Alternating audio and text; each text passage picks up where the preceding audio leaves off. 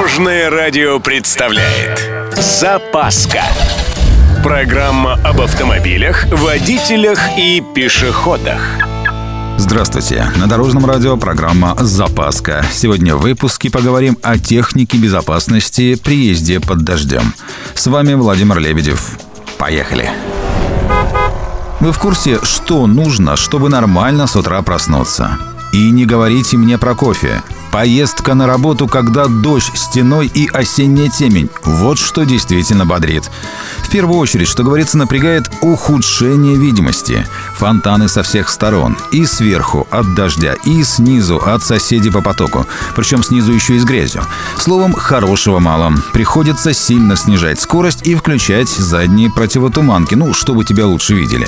В сильный дождь появляется и еще одна проблема с видимостью. Стекла запотевают. Ну, тут рецепты известны приоткрыть окна или включить кондиционер.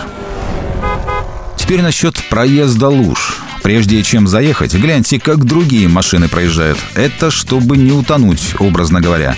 Потом скорректируйте направление, чтобы не вертеть рулем в самой луже. И учтите, эффект аквапланирования может появиться в любой момент. В этом случае держите крепче руль. Рано или поздно сцепление восстановится. В этот момент машину может сильно дернуть. Сильный дождь сопровождается, как правило, и сильным шквалистым ветром. Это значит, нужно быть готовым к появлению на дороге самых разных интересных предметов – деревьев, плакатов, мусорных баков и так далее. И еще, не забывайте периодически просушивать тормоза короткими нажатиями на соответствующую педаль. Оседающая между тормозными дисками и колодками влага ну никак не способствует эффективному торможению. На этом у меня все. С вами был Владимир Лебедев и программа «Запаска» на Дорожном радио. Любой из выпусков вы можете послушать на нашем сайте или подписавшись на официальный подкаст. Дорожное радио. Вместе в пути.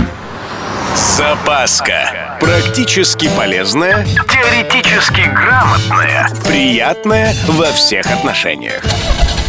Программа об автомобилях, водителях и пешеходах. По будням в 11.30, 22.00 и 2.30. Только на Дорожном радио. Дорожное радио.